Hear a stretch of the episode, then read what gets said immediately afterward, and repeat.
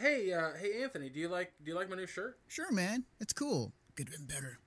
What was that? I said it could have been better. You want to fight about it? Yeah, I do. Let's go, chump. Ah! Hold on a second. We don't need to fight. We, we don't. All you need to do is go to 86.com and choose from one of their many designs. Franchises ranging from Skullgirls to Street Fighter and even BlazBlue. And if you check out 86 through this Twitch channel, use 86.com slash question mark AFF equals 4 to let them know that Mission Star Podcast sent you.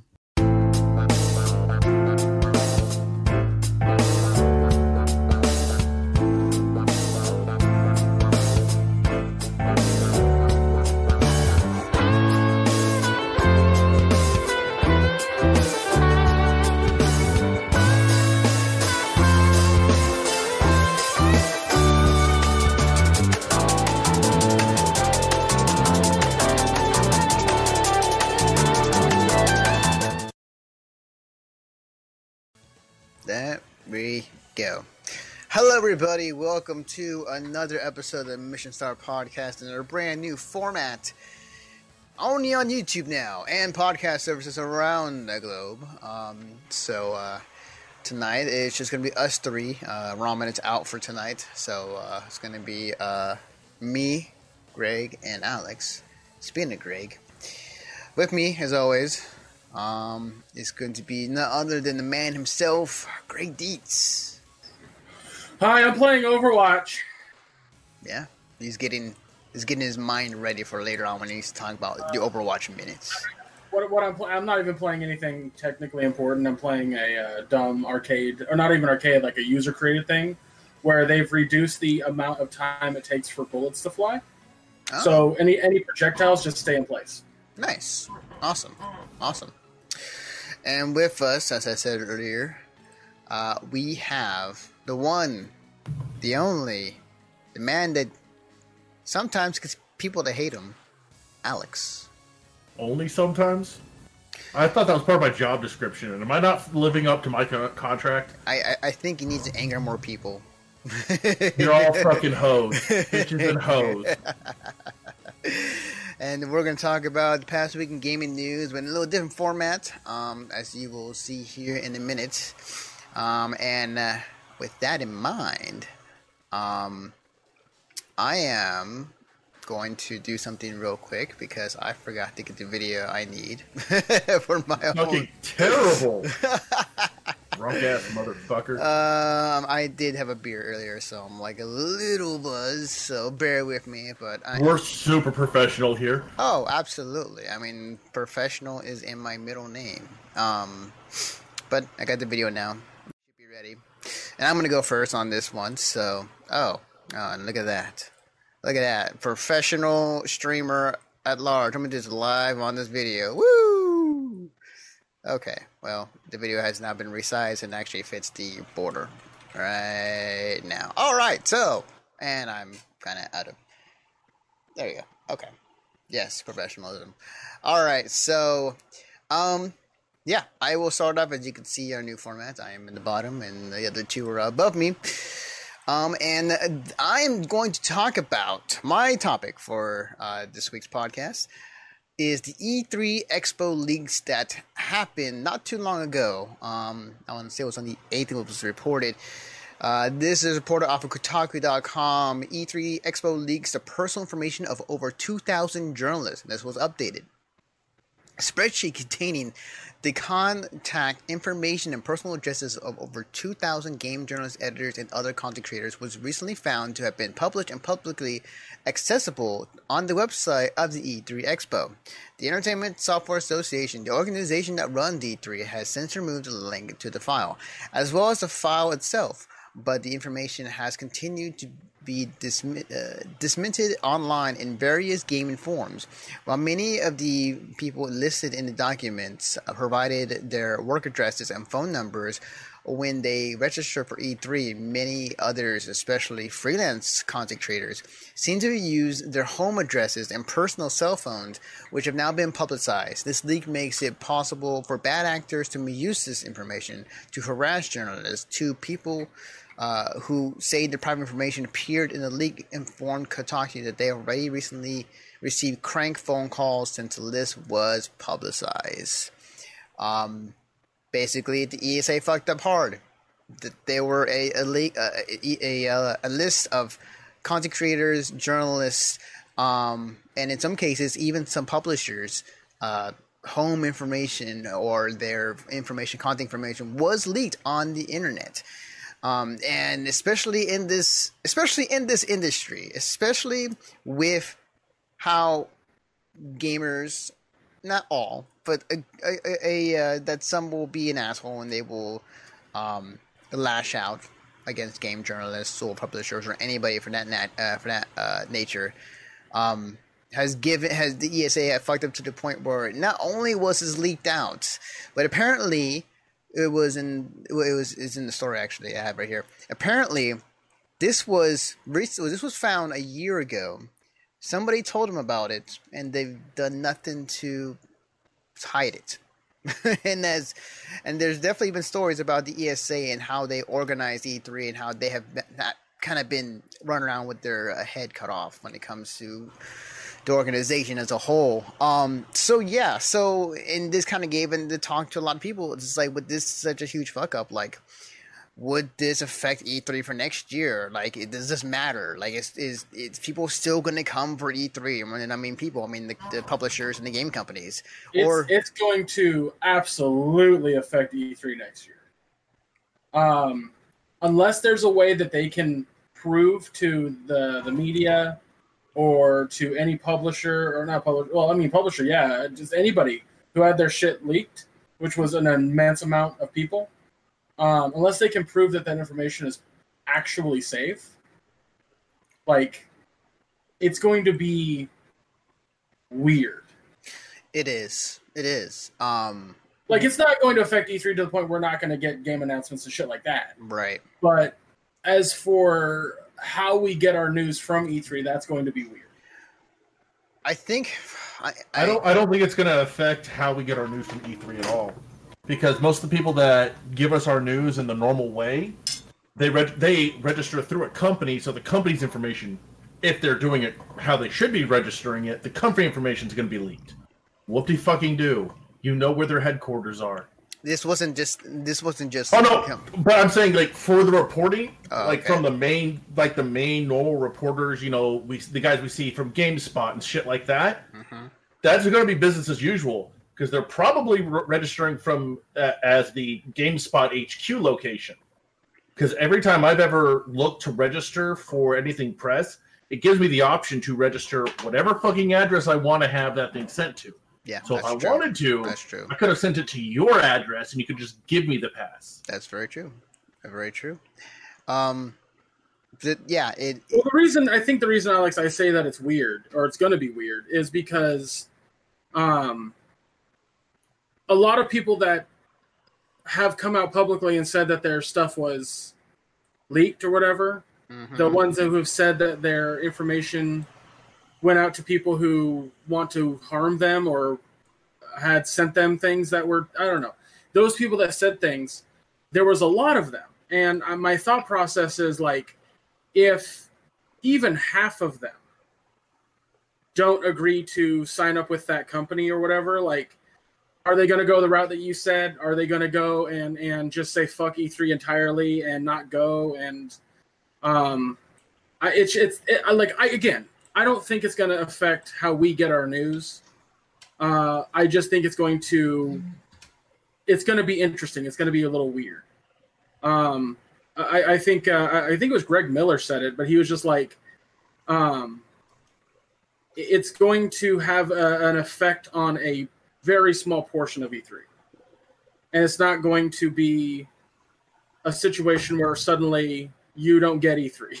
like yeah, that's not I, how that's not what's going to happen. Yeah, I think the main people that are going to be affected from this are random people going, just random Twitch uh, like bloggers, just people who are doing their own thing there, or just regular attendees.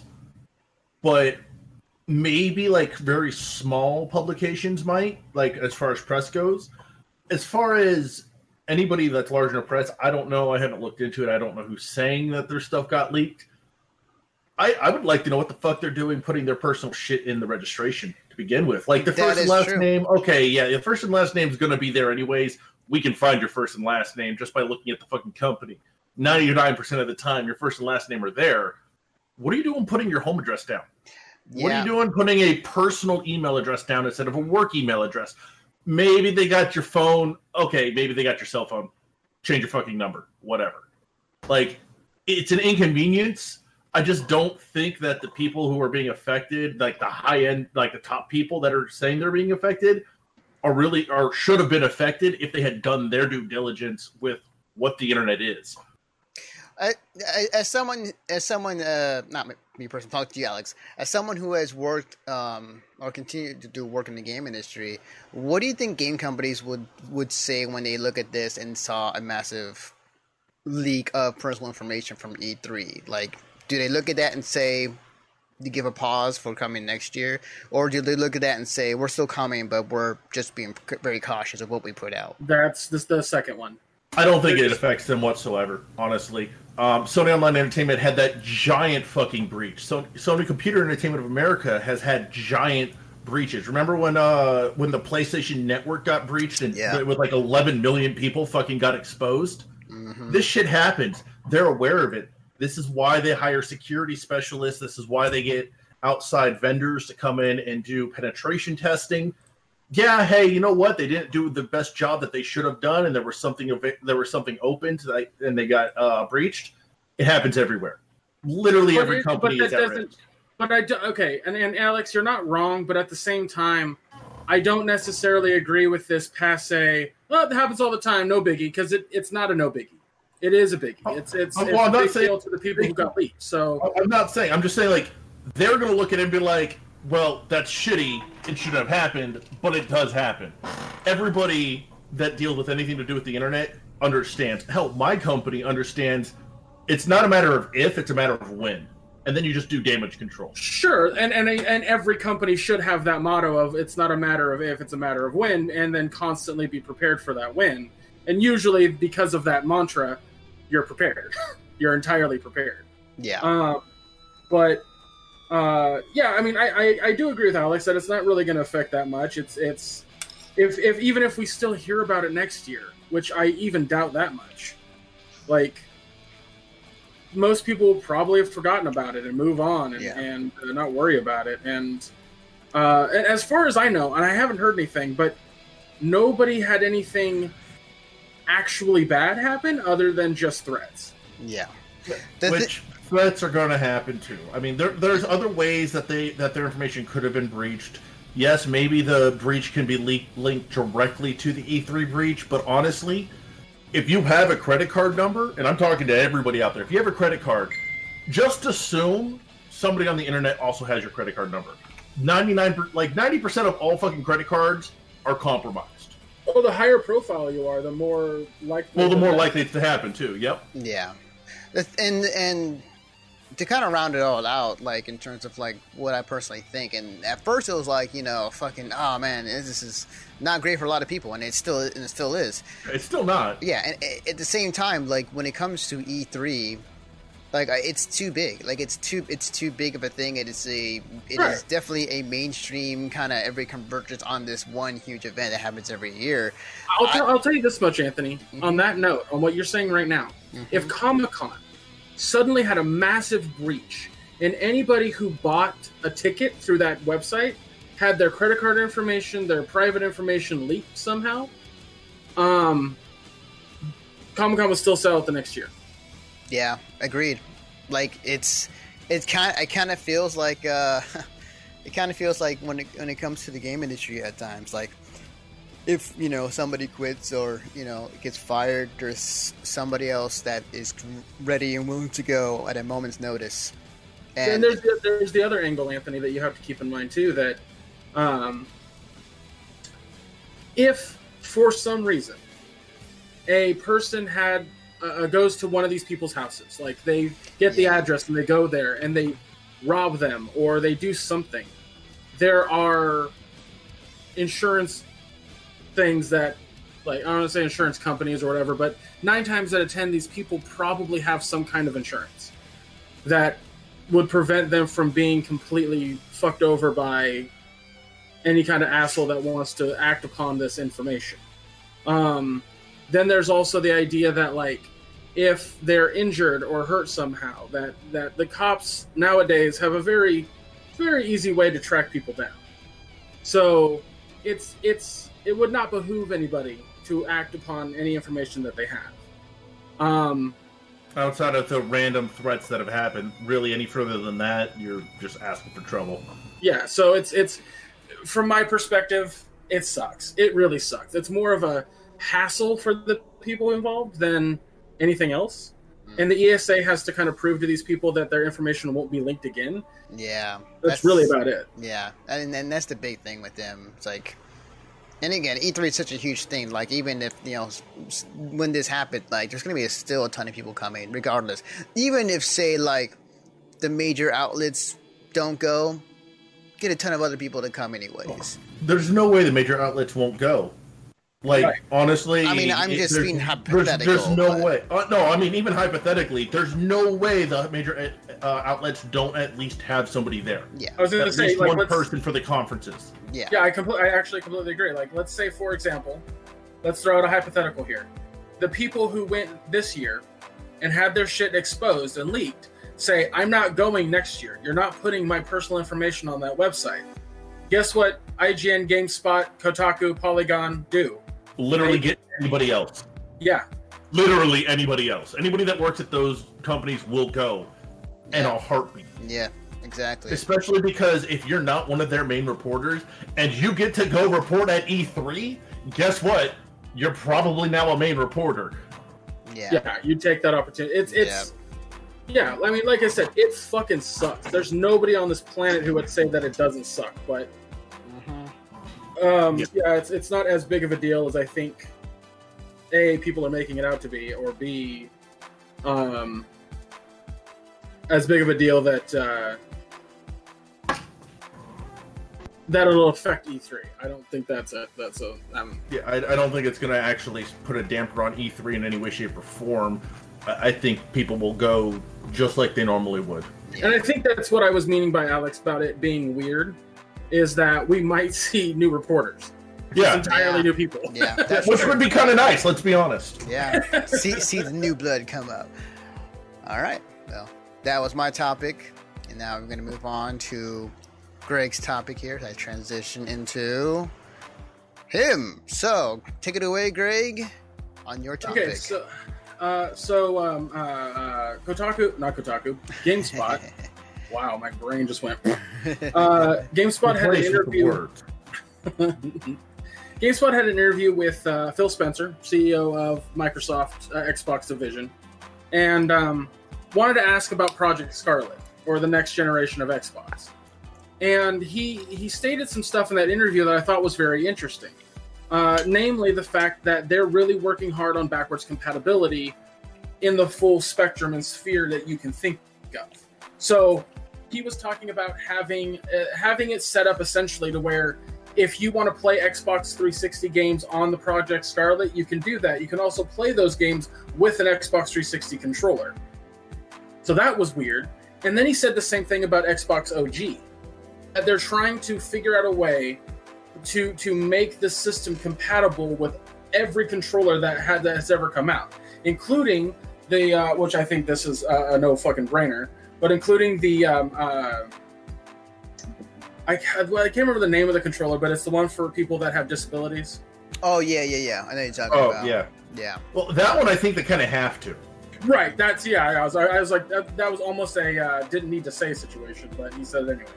Um, but yeah, so I thought that was I thought that was kind of interesting that they're trying to figure out a way to to get controllers that weren't wireless to work on the on the Project Scarlett.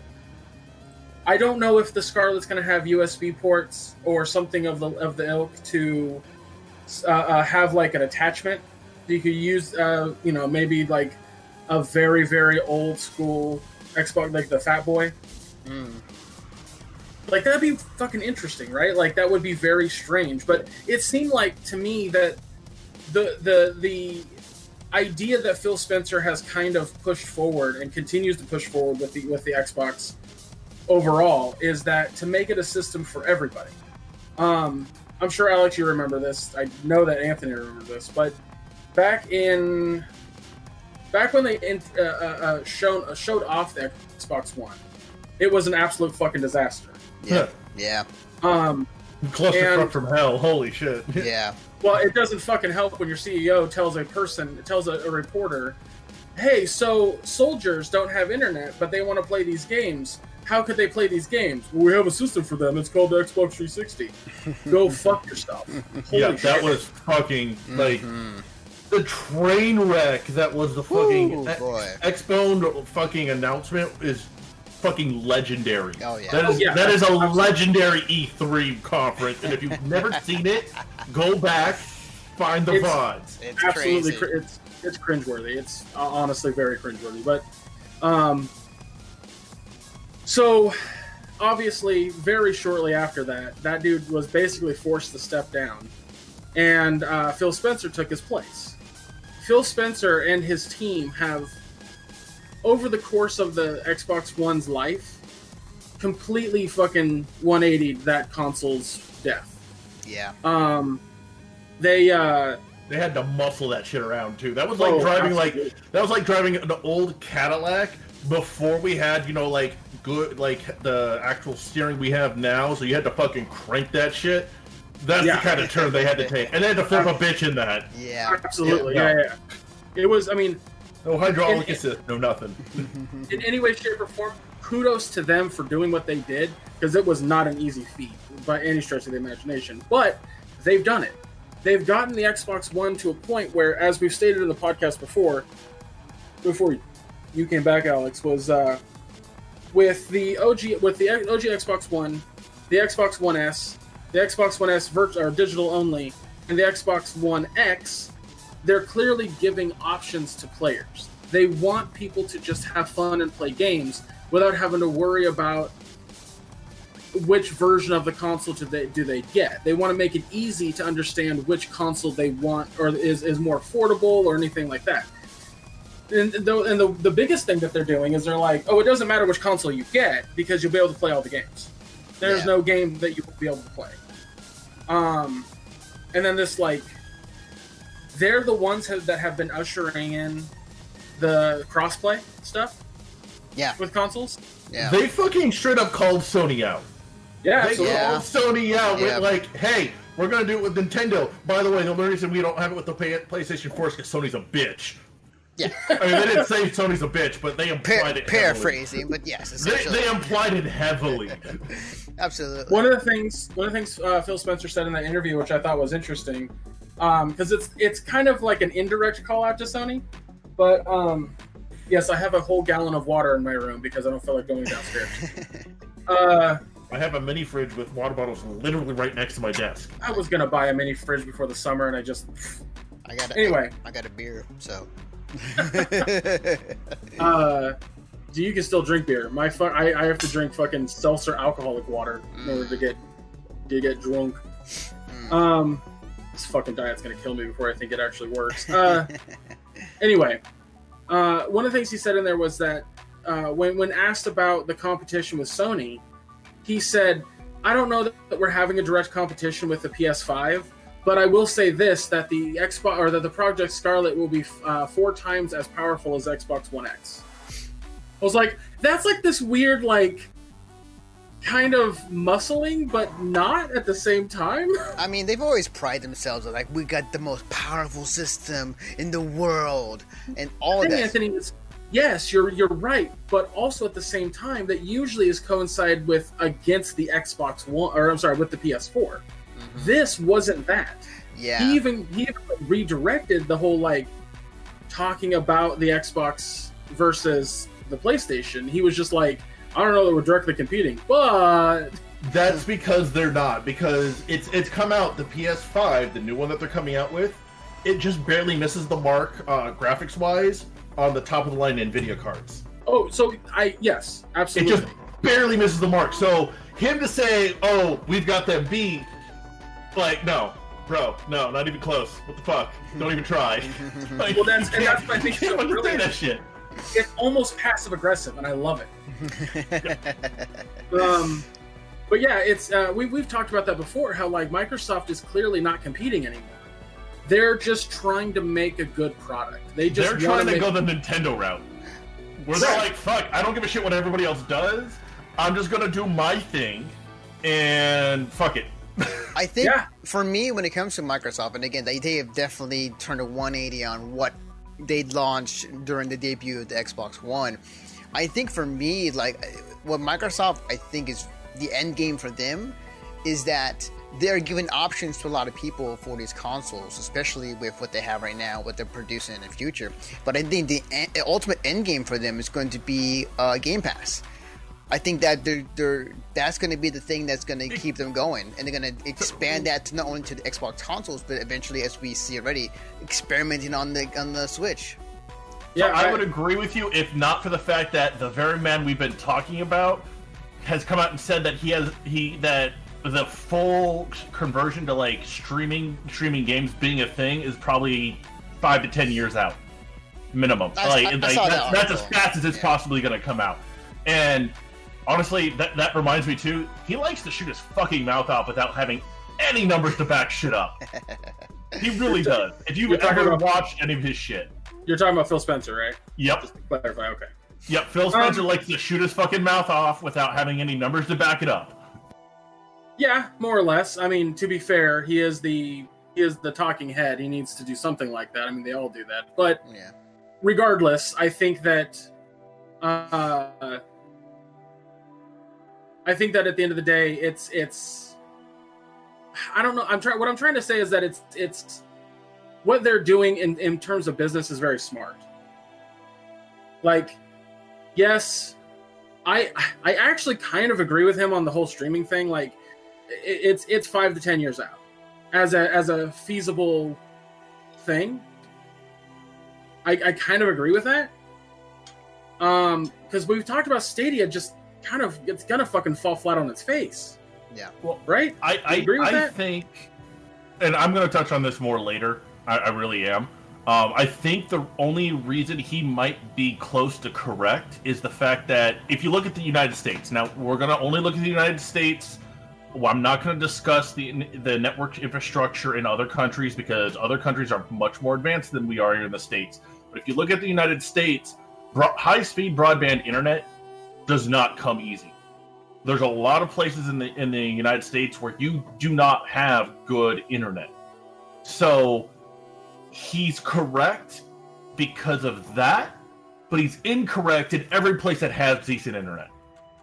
Well, we've talked. We've yeah, we've talked about that. We talked about that before. Uh, how like I pay eighty something dollars, eighty seven dollars or something like that for high speed internet that has a terabyte data cap.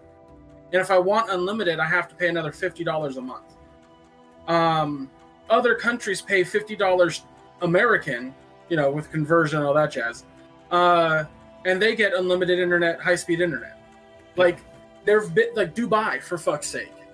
Oh they no, fuck that. Let's go to the EU. Just EU. Fuck Dubai. Uh, London. Fuck or just Britain in general, I guess. Or you could go to Germany or fuck Romania like all of these places have decent internet. It's just us. Yeah. Yeah. yeah. And that that has a that there is a history with that and our and our IPs and whatnot because of fucking greed and all that jazz. But um uh, uh for the sake of, of argument when it comes to streaming stuff and the Game Pass Ultimate. Um I think the Game Pass Ultimate is better. So, Alex, have we ever talked about why consoles have paid for subscriptions for online services? Uh, we have not actually. So, from what I've read, and because I looked into it quite significantly, but from what I understand, it costs more money to have servers redirect from a system to a server than just from a PC to a server. Um, so like, I don't know. I honestly, I just don't know. I haven't looked into it, so I, I wouldn't be able to comment on that. Um, yeah, like like what I read was like because everyone was bitching and moaning that Nintendo was going to have an online service, and uh, uh, you know, oh, it's always been free and yada yada yada. And so I was like, why do consoles have online services but PC doesn't? You can buy a brand new uh, game on Steam or Epic and uh, play it online immediately without having to pay any extra shit. So why did that happen? And from what I understand, from what I was told, when the Xbox sends a signal out, it goes to Microsoft servers for the sake of uh, DRM, and mm-hmm. then redirects to a different server for the game, yeah, and then makes pro- there's probably an extra bounce at least. Yeah, yeah that's so that's that's yeah, and so in that case, like I understand why they need to have that for their systems, um, and uh, what I personally love is this new age of thank you for paying for our service. Here's some free shit once a month. Uh, I really fucking dig that. Yeah. Um, especially with how Microsoft's handling it. I get fucking Gears 5 day one without having to pay for it because I pay $15 a month for Game Pass Ultimate. Absolutely. Yep. I, am going to get Outer Worlds day one for free. Well, for free because I pay for Game Pass Ultimate, which yeah. not only allows me to get these games, but also I get the Game Pass games on top of the service that I was already paying for to play online. Yep. Like it's, it, I fucking love it, man. And and mm-hmm. PlayStation needs to get on board with that. Nintendo, you're only charging me twenty dollars a month, so you get away with a couple free NES games. but, but at, the end of the day, at the end of the day, I think that's brilliant, and I can see Ultimate changing into a streaming only service. Oh, and, and, and here's the thing and here's the thing too like a lot of people i've heard a lot of people bitch about it for years and years about oh you know i have to pay this and i understand it sucks but at the same time and i'm an old school world of warcraft player. I used to pay 15 bucks a month to play a game on the computer and that's the literally the only thing i had access to for $15 a month it, it, it's one of those things where it look the grass is greener on the other side mm. the, they have done a lot even even Sony has done a lot to incentivize actually subscribing. There's extra features for everything now. Yes. But if you when you run into them on a computer, that's literally it. You're paying that you're and it's pretty much universal across the board. It's 15 bucks a month. Sometimes you run 9.99, but it's it's usually 15 a month to access this game online. Isn't it? Yes, you, you bought that game and you can't play any other way. By the way, you pay. Isn't it you mostly pay, MMOs? MMOs, yes. Yeah. You buy the game, Plus, you pay a monthly subscription, and that's a discussion. If you don't pay the subscription, you can't play the game. Fuck off. Yeah, yeah WoW's been WoW. As far as I know, WoW's been like that from day one. Yep. WoW has always been like that. Yes. Yes. Always. Um, the Final Fantasy MMO, always been like that, as far as I know. Yes. Definitely. I, I wonder. I wonder which. I wonder if there are any MMOs on PC that don't do that. Guild Wars. Uh, there are some free to play MMOs but they're highly transaction, uh, microtransaction heavy. Yeah. Yeah. There is. There is. I. Yeah. Speaking of that, uh, Luke Smith today in a thing for Destiny 2 was talking about that. Once Destiny 2 moves past uh, the DLC, like this next DLC, the Shadowkeep one, uh, the way that Bungie wants to move forward is that all DLC is free and that their microtransaction system will pay for all that DLC. Mm. Interesting. I know he recently put out like an entire like was a twenty page doc of like this current state of Destiny 2 online for anybody to read, which Yeah, yeah. Yeah. Well, here's a real question though: Are they going to retroactively apply that? So if I go back to Destiny 2, am I going to get all the other co- content as well? It, I, I or, it, or, is it just going to jump me up to wherever they are now? Well, he I know, about... I know with the new expansion for Destiny 2, anybody that comes into the game is going to get baselined at 750 light. Right. He he he talked about that, and and he's not a he's, from what I understand, he's not the world's biggest fan of doing that because it he feels like it kind of uh, devalues the work of everybody else that was hmm. trying to get to 750 and all that jazz. Um, but at the end of the day, he wants everyone to play together. Yeah. Uh, so it's it's very strange. It seems like it's very transitional right now. Like uh, we're way off topic, by the way, but it seems like it's, it's, it's, we have gone way down that bird road. Yeah, uh, yeah. Well, this is this is why we don't want to do it live anymore, folks. Because we can do this, we, can, we don't have a fucking strict time limit. Yeah. But uh, yeah, it seems like it's transitional. It seems like they're trying to get their bearings because after leaving Activision, they're like, well, we want to make this game more of an MMO and less of whatever the fuck Activision was trying to make it the next the next Halo. Um, and so a lot of the stuff that they're doing is very very grindy, very fucking grindy. Yeah. Like there were there were people in this. Like I was watching Professor Broman today, who him and his group have the uh, world records for the King's Fall raid. Like they're the world's 1st Mm-hmm. Um, but I was watching him today play No Man's Sky with a couple people, and they they they pulled up that giant fucking thing, the dock, Mm-hmm. and they were reading it. And one of the guys in the group was just like, "Well, I was gonna play a lot of Call of Duty, but now it looks like I'm gonna grind the fuck out of Destiny." so it's it, yeah, it's it's just it's it's very grindy. Um, the reason I bring up Destiny 2 at all in this whole conversation is because I'm not, or I am not. How do I say this? I'm a fan, not a huge fan. I'm a fan of this idea that if I pay a small service fee, I get a lot of shit. If I pay a small service fee, I get to do a lot of shit within the game. Um, I'm, I'm also a fan of the idea that if other people want to spend their money on microtransactions and I get free DLC, I'm cool with that too. Um, it's it's kind of like uh, when when I started playing uh, uh, Overwatch, and you know their their whole like business model is that all the characters and maps and whatnot are free, um, no matter what. They, they come out for free. They just every update's free. There's no there's no paid for shit except you can buy loot boxes. And my friend and I were like, well, we did pay sixty dollars for the game, but we know that this money is going towards you know the development team making new shit. So you know I've bought probably about hundred dollars worth of loot boxes over the past two two and a half years, over time, um, and I know that that I know what that money's going towards. You know, uh, so if if Destiny two does the same thing, if if Xbox can do the same thing, where I know that that money that I'm spending is going towards making things better, giving me free shit, I'm okay with spending a few bucks here and there every little while. I mean, as as I pointed out before, I've spent fucking sixty dollars on games I didn't like or play that much. So, fifteen dollars a month for making sure that Xbox isn't a hunk of shit anymore. I'm okay with. Cool. All right. That's my point. That's that's all I was getting at. It was a long way around that because that's how my brain works, but we got there. Dad. yeah, we got So, there. um, just so everybody knows, Anthony's about to fucking hate me. Uh, I'm calling an audible last minute Okay. about what I'm going to be presenting. so Oh, I've just destroyed all of his son trap. of I've destroyed bitch. everything that he was trying to do. Well, okay. Well, so I have no. B- I have no B-roll. Sorry, folks. So no, no. Actually, what would be really funny is if your B-roll was still the Ooblet stuff. It's not. uh, It's not. all right. Well, I it's will. not even indie related anymore. All right. Well, I will see if I have anything on file to, to get it. all right. Well. Anthem. Let's talk Anthem, guys. All right.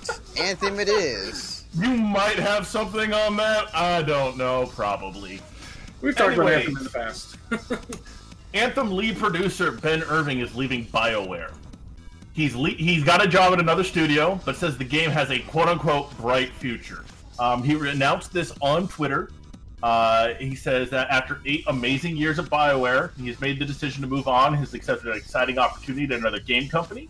Uh, since the first time he played Baldur's Gate many years ago, BioWare was the dream he always wanted to work at. And yet he's leaving. So, what does this mean for Anthem? We all know how great the launch was. I mean, I mean, my answer. Here's the thing, Alex. Is I, I was a big advocate for Anthem coming out. I was very excited for it. I oh, so played was it. I. I, I enjoyed the 30 hours I played of it, but unfortunately, that's about all you get out of it. Um, unless you're really, really, really into that grind, which was fucking boring. Um, boring after a while, anyway.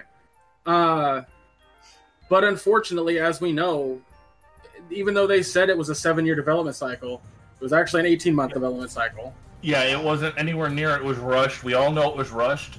Here's the thing though. I know for a fact that they're still trying to bulk up the Anthem dev team.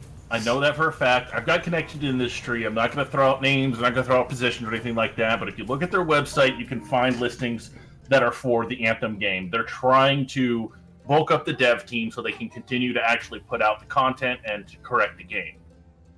I have had discussions with friends that are still in the industry um, about this and about the terrible reception, and we, for the most part, we've come to the to the agreement that Anthem reminds us a lot of how Diablo three launched. Hmm. It, it, was everyone was super excited for it. True. And it fucking fell on its face. Like it was a fucking mess when yeah, it first came out. That's true. We all remember year yeah. one, Diablo three. Yeah. Where you played it for like six months, you're like, okay, I'm done. yeah. I yeah. didn't. I didn't play day one. I didn't play day one, but I do remember looking at all the like, looking at what Twitter oh, was saying and like what what the news articles were saying and stuff, and just like people fucking hating it. Eric. Like you didn't even need to play day one. If you played year one, that shit was a fucking mess. Yeah. And it was a mess, and it was a really big mess until they shut down the real life, uh, real life money oh. Oh fuck! That's then right. it got a little bit better. Shit, I totally forgot and, But it was that. still a mess. and then, and then they completely fucking turned it around because Blizzard went up, as Blizzard does a lot of the times. They went, they went into, uh, they went into BlizzCon. They went into the Diablo three, uh, you know, uh, meeting for all the fans to be there they got off the stage and went, "Hey guys, we fucked up.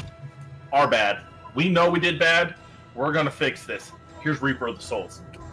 And it fucking fixed the game. Diablo 3 revived after Reaper. It came back. There was a huge following for it all of a sudden.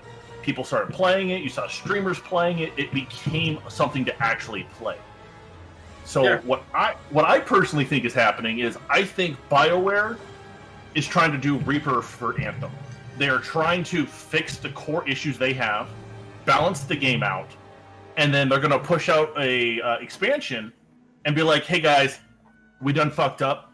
Here's everything we fixed. Here's the new game. What's up?" So, so I actually, I wholeheartedly agree with you, and I hope that is the case. Mm-hmm. Uh, one thing I will say in regards to a studio doing that, and they did it successfully. Hello Games. Yeah, um, definitely. Yes. Sean Murray yes. has said publicly, "We fucked up. We fucked up big time. We promised shit we couldn't fucking meet, and unfortunately, we lost a lot of fans for that, and we want to make it up. So we're gonna fucking do what we promised to do and release in a completely free DLC. Granted, three years later, but yep. No Man's Sky Beyond is fucking good. Yeah. yeah I mean, I, it. I still won't touch the game honestly. I played No Man's Sky when it came out and it just completely like I'm like, no, I'm good. I'm but done. Regard, but regardless, but I have I have seen streams. I've heard people talking about it. Mm-hmm. I agree. They did a huge turnaround. They did a huge turnaround on it. And it's all think... it. No Man's Sky and Diablo three are probably, in my mind, two of the games that have the worst reception at launch and have turned the community around for themselves. And they have. Now, yeah. no, the reason I bring this up is because No Man's Sky did it three years after launch. Uh, Diablo probably what two years after launch? Um, let me find out. You want to keep talking? I'll find out. But do you think do you think Anthem could do that in three years? Do you think that their fan base will stick around and give them a second chance in three years from now? I would, and I would answer that to say yes. But like my other thing would say, do you think EA will have its leash long enough for them to do so?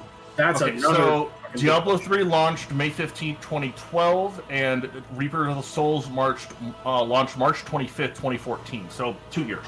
Two years. Okay. Uh, it felt like two years. yeah. I, can't remember the exact date. So but... I think so, but that also is Hello Games is an indie studio. It's a small little studio. So yes. three years of turnaround time for an expansion to do some major reworks, 100% understandable. Two years to put on a uh, an expansion that not only adds an entire act but completely changes the face of the game for a AAA title studio, understandable. I think that if they take more than two years with Anthem, they're dead in the water because okay. Anthem still has a player base. It still has a player I, base. There's still yeah. people streaming yeah. it. People still yeah. enjoy it. But I think if they take more than two years, they're fucking themselves over. And at that point, they're basically like, "Fuck Anthem. We're doing Anthem too." Yeah, I, I mean, yeah. Well, then that's that's kind of where I was standing. Like I was just sitting there, like that's why I posed the question because I was like, it, it's it's to me it's such a weird situation to uh, see a studio go through this, especially a studio that I love because I'm a huge fan of Border of, uh, of not Borderlands. I mean, I am, but yeah. um, I played quite a bit of Dragon Age, so I want to see them succeed. And I'm glad that certain things have happened in terms of media to kind of force their hand into making the conditions better there. Mhm. Um, regardless of how it was, how true it was versus how not true it was, what the fuck ever, it doesn't matter.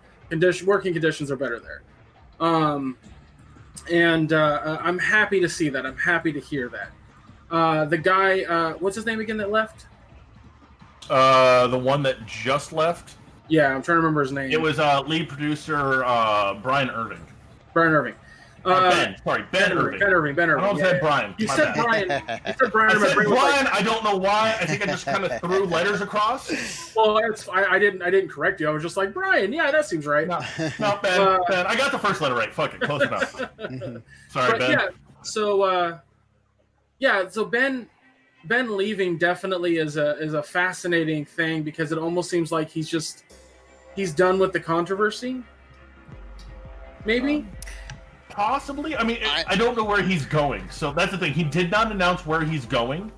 Um. So I don't know if it's just maybe he maybe he's going to a smaller studio and he wants something that he's got more hands on to to form fresh from the start. Yeah. I don't know. Yeah. Without without knowing where he's going, I, I can't really say he's just done with the controversy or you Yeah. know he just he doesn't lo- he's not in love with the game anymore. I mean, they're all possible. Mhm. Or maybe it's somebody said, "Hey, we will match it, and you get to produce something from the ground up in the form that you want." Yeah. Or That, could, that's kind of hard to pass up. yeah. Or, mm-hmm. or it could be that his like his role and his his, his work is pretty much done at this point with Anthem, and that maybe Well- he wants to move on to another company. So And another well, another thing to look at too is generally speaking, in any kind of IT world, if you've been at a company for eight years, some people will consider your your career as dead. If you've been any at any one job for eight years, I'm not saying it's right. I'm just saying that that's generally how it goes. Now that's mostly on the like the straight IT side, but even for developers and stuff like that, it, it can be seen that way. If you're a producer and you've just been at the same company, maybe you've launched a couple of titles, somewhere else. You know what that company does. Broaden your horizons. Expand your tool set. So maybe that's really what he's doing. yeah, and, Yeah, it, and it could be. likely.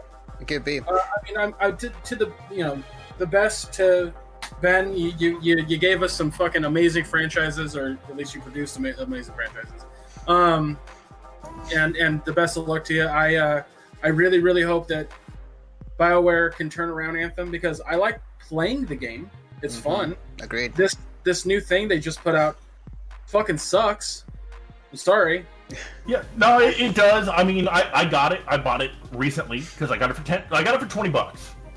So I was like, yeah, fuck it, twenty bucks, sure. If I get you know ten hours out of that, hey, you know what? That's pretty good. Let's Mhm. let's be honest. Sure. Mhm. Um, so I, I see some major issues with it. I really do. The game in general, like it's still kind of clunky when you control it and stuff like that.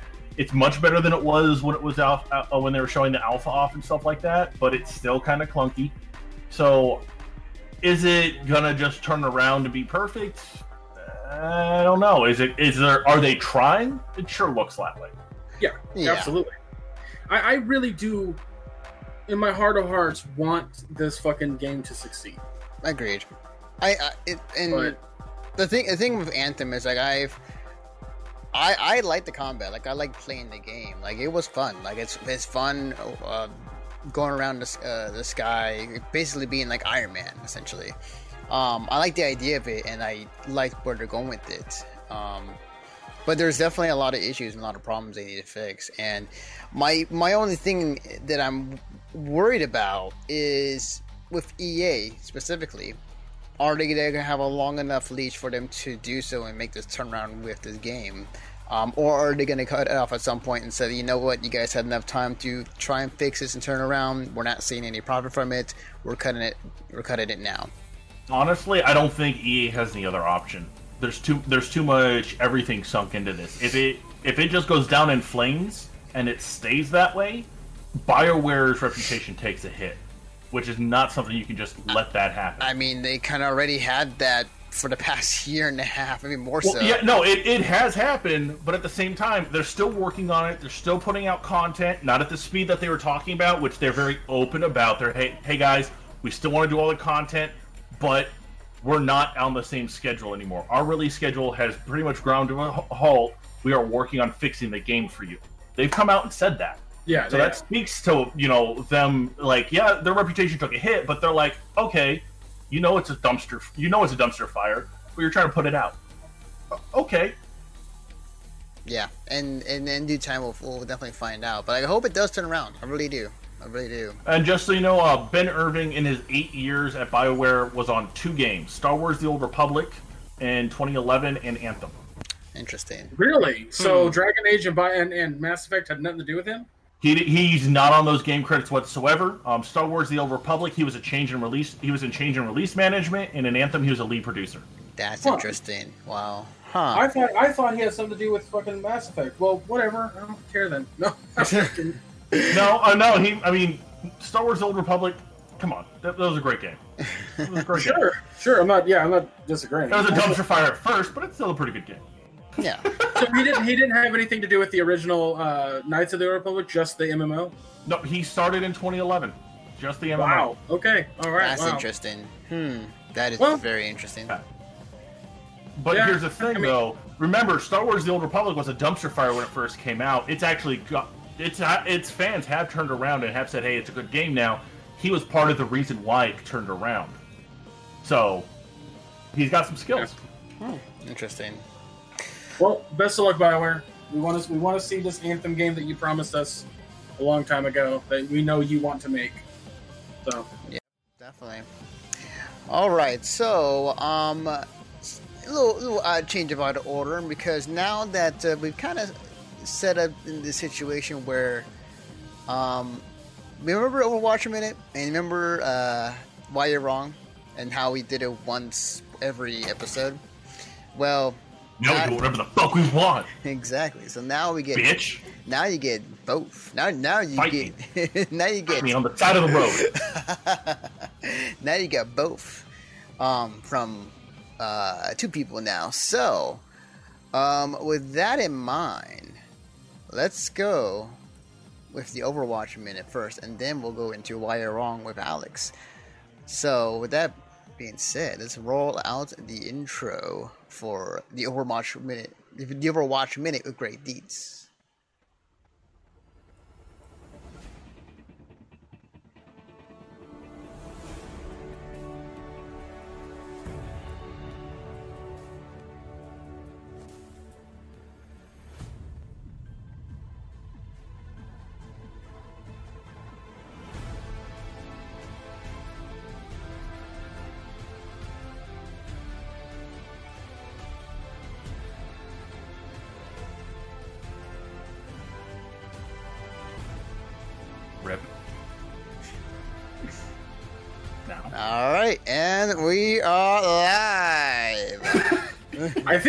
Think the intro is going to be longer than than me talking. Lord, I was like, I was like, wait, stretch it. You gotta stretch it. um, That's a cool right, ass intro, damn it. I mean, it is good. I just can't see it, so I'm like, now, now, now, now. What is it? uh, but uh, guys, so for Overwatch, we have a massive, massive update we have a new hero that is publicly on the servers. And I talked about him before when he was first announced, and I've had a chance to actually play him. Sigma. Uh, Sigma is is a very tough tank to get a hold of. Um, so he has he has three things that he can do outside of his alt, um, which I'll get to in a little bit here. But one ability, I, I'm drawing a blank on the names of them. I should probably just have my phone in front of me with the shit on it. Um, Sigma's kit is interesting. He has his his. I'm gonna use Xbox lingo because that's what I fucking play on. So forgive me. Um, his left bumper attack or ability is he'll absorb whatever damage is being outputted towards him for like a whole second, and then he puts that into a personal shield on his health bar. Um, this is usually useful with like soldiers attack or um, God and any anything in that in that vein. If a whole team like if if D.Va's rushing him, he can absorb all of her damage and then put into a shield for himself, which usually protects him when she finally makes contact. Uh, but I, I I like that a lot because it's not overpowering him. It's not a, it's not so much shield that it hinders or like hinders the other team. Um, I would generally say that if you were to take a shit ton of damage with that, the most shield he can get is like 200 on his already 400 health. So that I like that.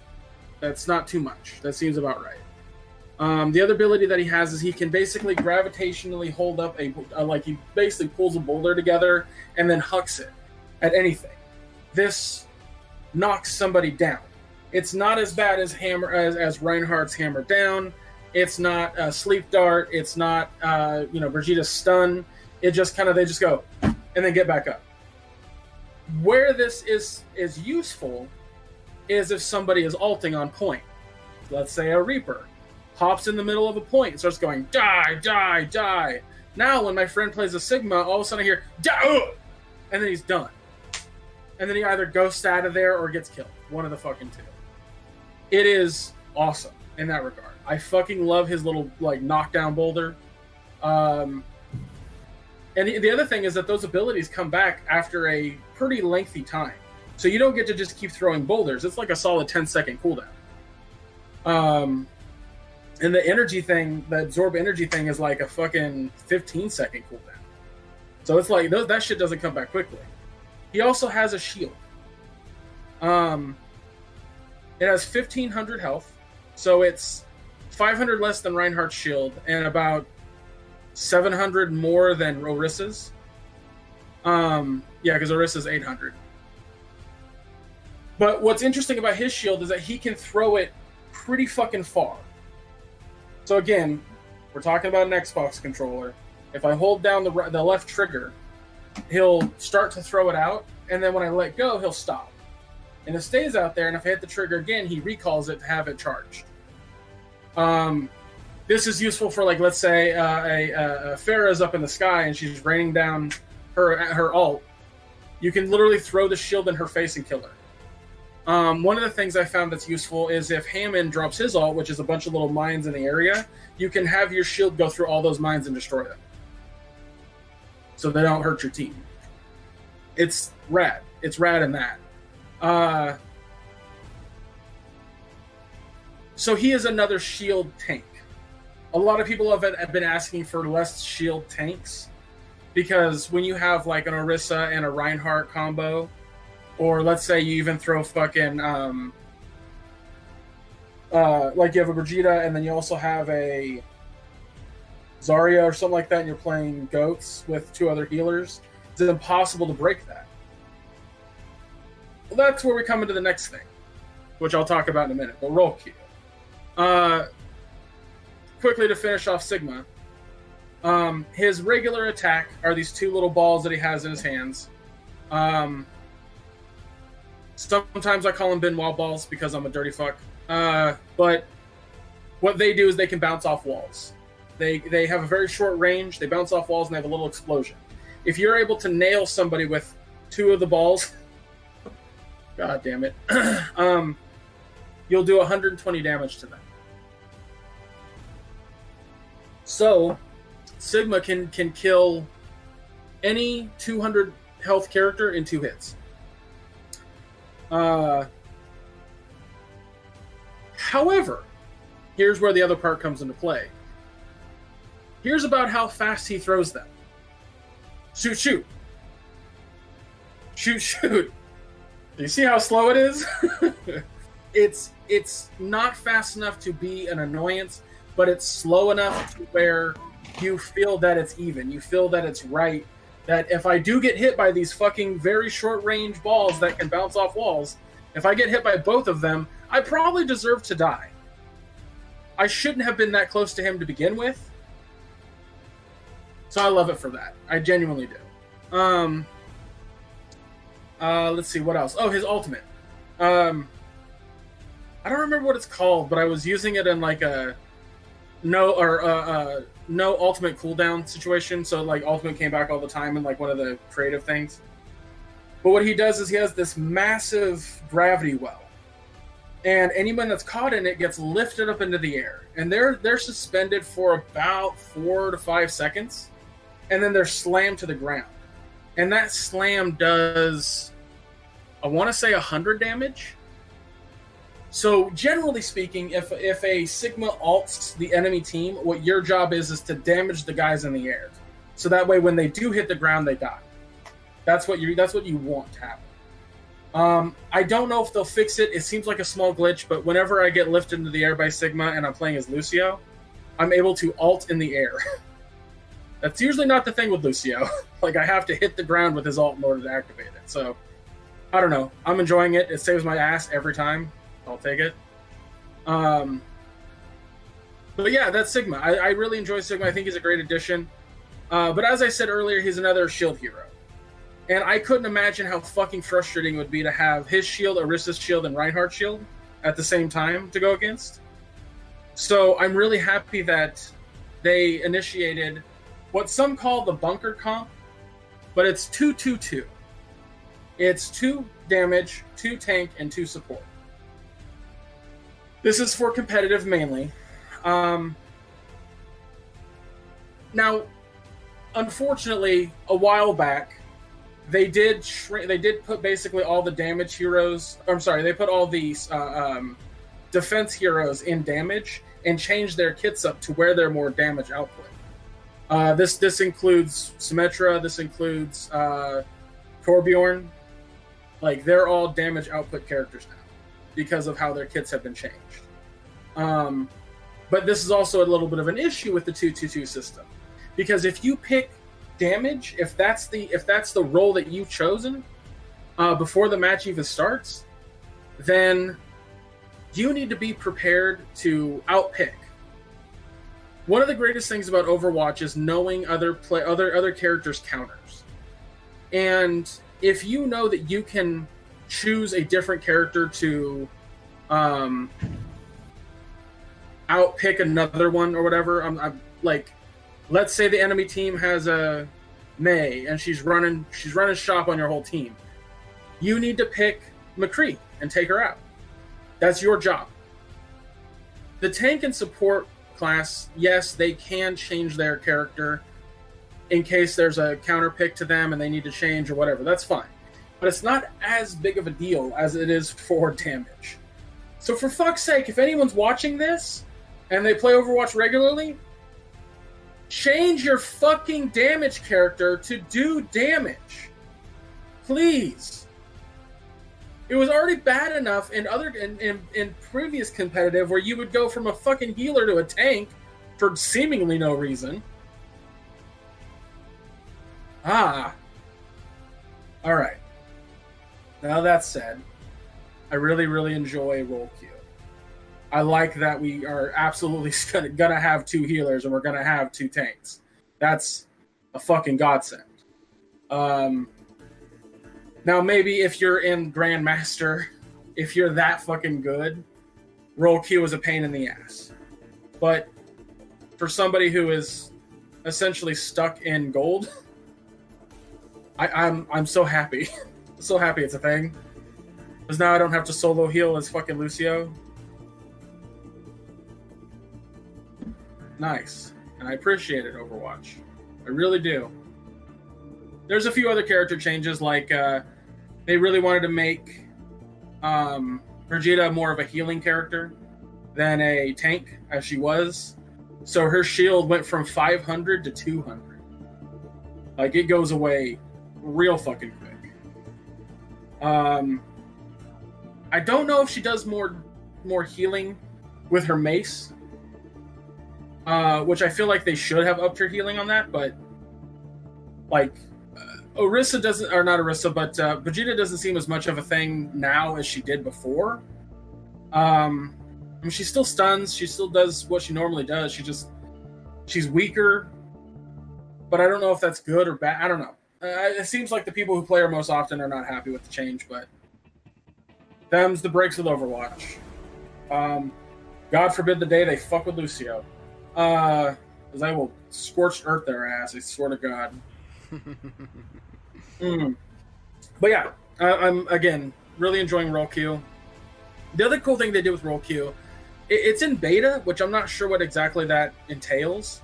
Like I don't know if they'll if, if they're saying that so that way they know that they'll have to change it, and if they change it, because at this point, Overwatch has had so many changes over over the past two and a half years that you could argue the game is in beta, and it's been in beta this whole time. Um, but uh, yeah, I don't know. Uh, it's, it's it's a thing, but um, yeah, they're they're just changing a lot. They're they're gonna they want to make the game more even, more fair. I mean, a lot of people forget that when the game first came out, even in even in season one of competitive, um, there was no limits on the heroes. The the uh, the hero lock thing, like when you pick a character, no one else could pick that character. Um, that came around like after the second month of the game being out. So a lot of the shit that we have now that nobody questions, like, was added because of issues. So everyone complaining about roll kill, you'll get used to it. You'll move on. Like the game is meant to be played that way. That's how they always intended it. And you can fuck around with that. Like there's still ways to fuck around in that. But like I see a lot of Moiras now because they're like, well, there needs to be three DPS, or they choose, yes, hello. Um, yeah, I'm trying to think of anything else that they've added to the game or anything, any other changes that they've made with Overwatch in this past update. I mean, there was a lot of little bugs that they fixed and whatnot. Like uh, a lot of the characters had tiny tweaks to them, nothing major. The made again, the biggest one was was Brigitte, and Sigma's fucking rad. So there's that. I'm done. That's the Overwatch minute. All right, ladies and gentlemen, that has been Overwatch minute with Greg. All right, now from one segment to the next. Oh, this is gonna be fun. Oh boy. Now, now, Greg, I know you're gonna want to jump in on this one, so just. Well, the way that we the way that we've always done why you're wrong is if there's other people that want to talk, we went we let but, whoever's hosting. Well, it was me. I will let you come in at the end, but I, I have a feeling you're gonna want to. I might say something. I don't know. We'll see. Mm-hmm. yes, ladies and gentlemen. So we've now come to the point where we are at the end of the podcast, and that means one thing. It's why you're wrong with Alex. So, we spoke about subscription based on Xbox, PlayStation earlier on in this podcast, which is great because it segues perfectly into the subscription based gaming Pay all, pay once for playing all you want. Pay once per month. Uh, uh, play every game you want. This sounds like a great fucking idea, right? For example, Google's version, you know, pay nine ninety nine, play whatever fucking AAA titles are on this on there. Um, a lot of people are doing things like this. Apple has one for their uh, for the store for their apps. Uh, Google is working into one called Play Pass. So Apple has Apple Arcade. Google is looking into Play Pass. EA Sports um, already has one. Um, Microsoft Xbox Game Pass. So like there is quite a few of these out there. It's a great thing, right? No, you're fucking wrong, and here's why. Look at fucking Netflix. Let's use Netflix as our example right now. It took net 20 years for Netflix to get to where it is. I know Netflix has been out there for 20 years. Congratulations, you're fucking old. Get over it. 20 years for Netflix to become the giant monolith it is for streaming. Look at what everybody is doing now in that industry. We have Disney coming out with theirs. We have Hulu, who Disney actually acquired recently. We have uh, CBS getting their own. Everybody is coming out with their own streaming platform, splintering it to the point where people are going from, hey, I don't need to have to worry about pirating things. I don't have to worry about having a cable subscription because I can just stream it online and I can pay a nice, easy fee, maybe one or two things, and that's it now it's starting to splinter to the point where people are literally going like, "Why the hell am I doing this? I'm just gonna fucking pirate it." We're gonna have the exact same situation happen if people are not careful with the gaming industry. if they are not careful and they do not allow cl- uh, cross uh, to have those titles on different streaming services, you're to see it splinter to the point where it's just fucking useless. Because you're to have everybody in this walled little garden, and there's to be no crossover whatsoever, and it's to defeat the entire fucking purpose of these types of services altogether. It's One of the reasons why Xboxes and PlayStations and Nintendos are great and all, but the Google model might actually be best if they can continue to get those exclusives to put on their fucking system. Because if they keep getting the exclusives where everybody else is stuck with only their exclusives, Google might actually come out on top on this one. And lo and behold, that would be fucking amazing. That's why you're wrong, because you hope that it's all going to work out perfectly well in the end. Okay, so I don't entirely disagree with you, believe it or not. Uh, however, I don't think that the service model is bad. I think what's going to happen, how I view it, and the same thing like you said with the Netflix situation, um, and all these companies coming out with their own pay for service. Uh, it's all going to depend on on how like the exclusives that they get, how they do the like Disney Plus, for example. Personally, paying for Disney Plus seems like a fucking no brainer to me because I get Disney Plus, Hulu, and one other thing that I don't remember the name of. Um, that to me is is is awesome. I get all that. I, I get all that in one little nice nice, nice neat little package. Um, ESPN Plus. ESPN, thank you. Yeah, yeah, yeah. Um, that's if I watch sports. Which, by the way, ESPN Plus is the only place you can actually see the Octagon fight for MMA now. There you go. So, uh, just throwing that one out there. Yeah, so my, my point is that I think people in general need to be smarter with their money in terms of which ones they get, because you're going to want to get the ones that give you the most service for your the bang for your buck, the biggest bang for your buck. Um, to me, right now, when it comes to these like online, oh sorry, like the like with the video game stuff, uh, easily Xbox is the most bang for my buck. If if it turns out and I have a good enough PC that Stadia is the biggest bang for my buck and it works, oh, then wait, time out. I'm going to stop you right there. That's the whole point of Stadia is that you don't need the good PC. You just need the good internet connection. You could get a fucking Chromebook and play this shit. It's literally played in your browser, and That's their true. and their end takes care of all of the heavy lifting. That is true. I, I did forget about that.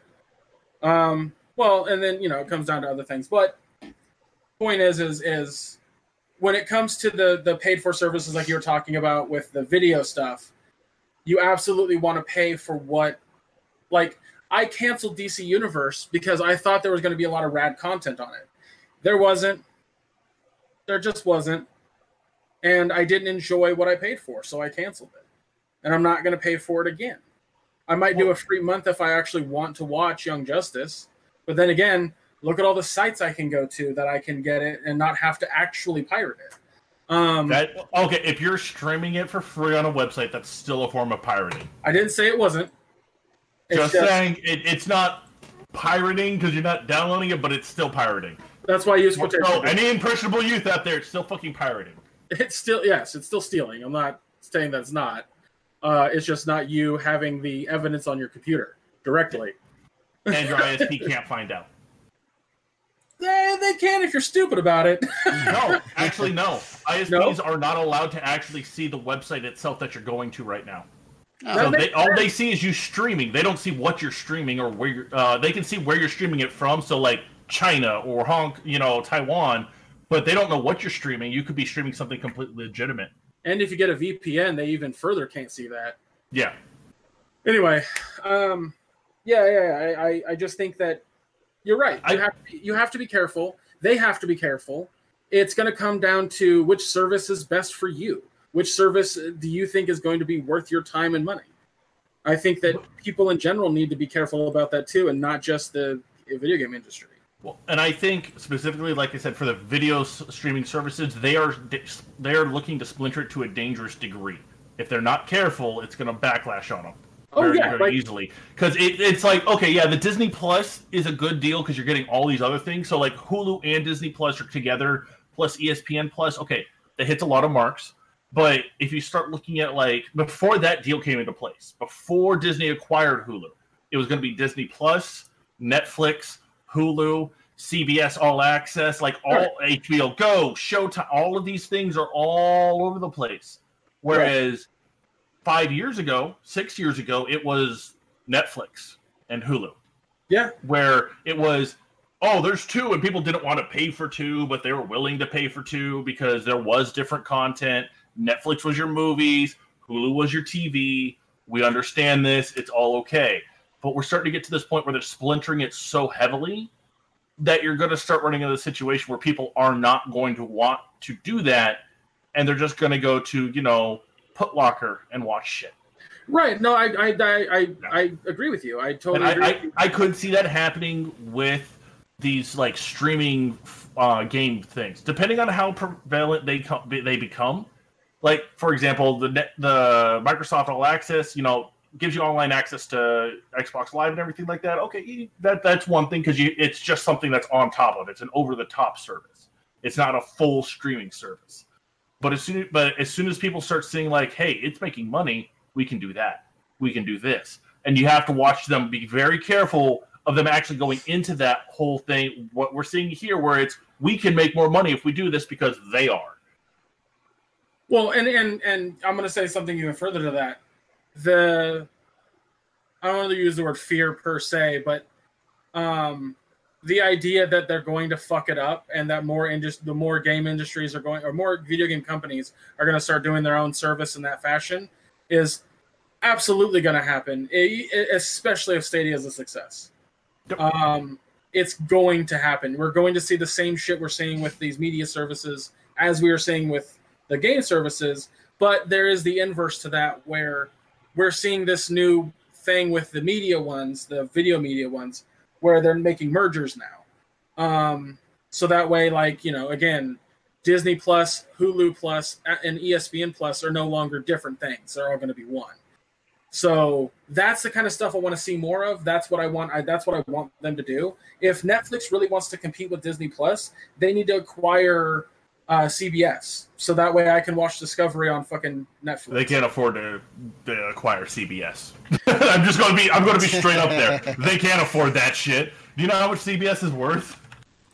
Uh, a, a metric fuck ton. But I'm just yeah. stating that if if they were to able to do that, that would be a good way to counteract them, or maybe like make a deal with Warner Brothers of some kind. I'm just stating like. Yeah. If if they want if they like the competition is great. I want to see the competition. I don't want to see just one company dominating it. I don't want to see just like two companies kind of just competing with each other. I want to see multiple companies competing because at the end of the day, that's good for us and we'll get better deals. Yeah, so no, I agree. If if we see the gaming community come together and like Voltron that bitch together and be like, look, all of our fucking libraries will be available to you if you subscribe for this I agree. That could actually fix the issue. I'm just worried about the fact that we're not going to see that because of publishers. Not because of the game company, game developers, Agreed. but because yes. of the publishers. Yes, agreed. right, right. I don't, and I and I'll say this: I don't think we're going to see it for a while because of the publishers, but there's a chance we could see it years from now. I think we will see it with the indie uh, developers first. Really? I think, huh. I think the indie developers will be the first people to do it we're already kind of seeing that with with yeah. indie developers and Microsoft. Yeah, well, like they, like well, well, we're seeing it with indie developers in a lot of different ways. Uh, like, uh, for example, uh, and I know people hate it, but Epic's Game Store they're giving uh, they're giving games out for free if you go to their service. Uh, we're seeing Microsoft giving out these games for free and stuff like that. So we're seeing hints of it. But what I'm saying is, I think we're going to see 10, maybe 15 years down the line, we're going to see indie gamers come together form like basically the UN of indie game of indie developers and say, "Hey, pay us 20 bucks a month, have access to all of our games."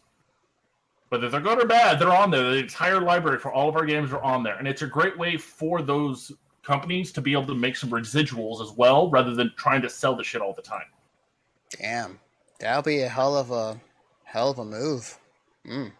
I think it's something we could see happen it, like I said, it's going to be a ways down the road, but I think that is going to be the best path forward for indie developers. Mm. Time will tell. Just saying, one of those uh, one of those platforms that you see some indie games grouped up, grouped up to in a subscription service type of way is Humble Bundle, which you can use the link below this uh, video to check out and uh, subscribe and give us some money at the same time.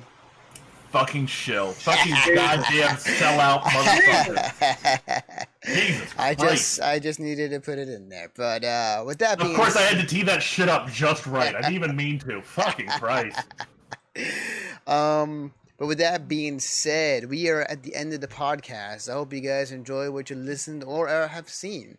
Um, so, uh, before we end the podcast, like we always do, uh, I'm going to start with Greg. Greg, where can I find you on the internet? Uh, you can find me anywhere as Chub Rock Geek. Uh, any social medias, any uh, internet inter- internet entertainment platform. Hell, I have a TikTok. You can follow me there if that you want. you never use. We know. You say it every time. yeah, uh, the point is, is that I that that if you search for my name, you'll find me anywhere. My point. Um, hey guys, I even have a I have a mixer now because of Ninja. Uh, I don't. That's a fucking joke. For I was gonna throw something at you. I do have a mixer account. I had a mixer account when it was new, like when it just came out. Not because of him. Um. but uh, yeah, so there's that. I do a, a, different podcast with my buddy Josh Fisher uh, called All Queued Up, where we talk about internet streaming platform shows. Hey, look at this conversation. Um, uh, if, if it's if it's exclusive to, to Netflix, Hulu Plus, Amazon Prime, YouTube Premium, we'll likely watch it and then give our thoughts and impressions. If you're looking for something new to watch, it's definitely a good podcast to get that feed. Um, but if you want to check that out, that's that's at allqueueduppodcast.com. And that is it for right now. All right. Uh, Alex, where can they find you on the internet? Uh, you can find me on Twitter, on Twitch, and yes, even on Mixer. I've literally never done been on Mixer or done anything on Mixer, but I do have the account because I had to lock that name down as Bigieu, B I G I E U. Um, once again, if you think I am wrong, if you want to fight with me on the internet, please, please feel free to tweet at me because I will fucking destroy you. And and and I'll tell you what, guys, if you do leave a comment in the YouTube video, um, I'll even I'll, fight you on the podcast. If they bring it up on the podcast, I will fight you on the podcast. point is, point is, is if you literally want to argue with him, there's anywhere that you can find him. Direct all anger towards Alex. Yes, exactly. I kind of, I kind of honestly want to do a segment where we just respond to YouTube comments. I'm down. Um, but, eh, we'll see. We'll do that. That's a side thing, not in the podcast. Though. Yeah, yeah. Um, that's and, definitely an idea for a YouTube video. Yeah, true. very true. Um, you can follow me on Twitter at Defective Naruto. You can follow that we do at missionstartpodcast.com pending, Um, because um, it might change pretty soon. Um, and uh, this podcast usually goes up every Monday, the full podcast.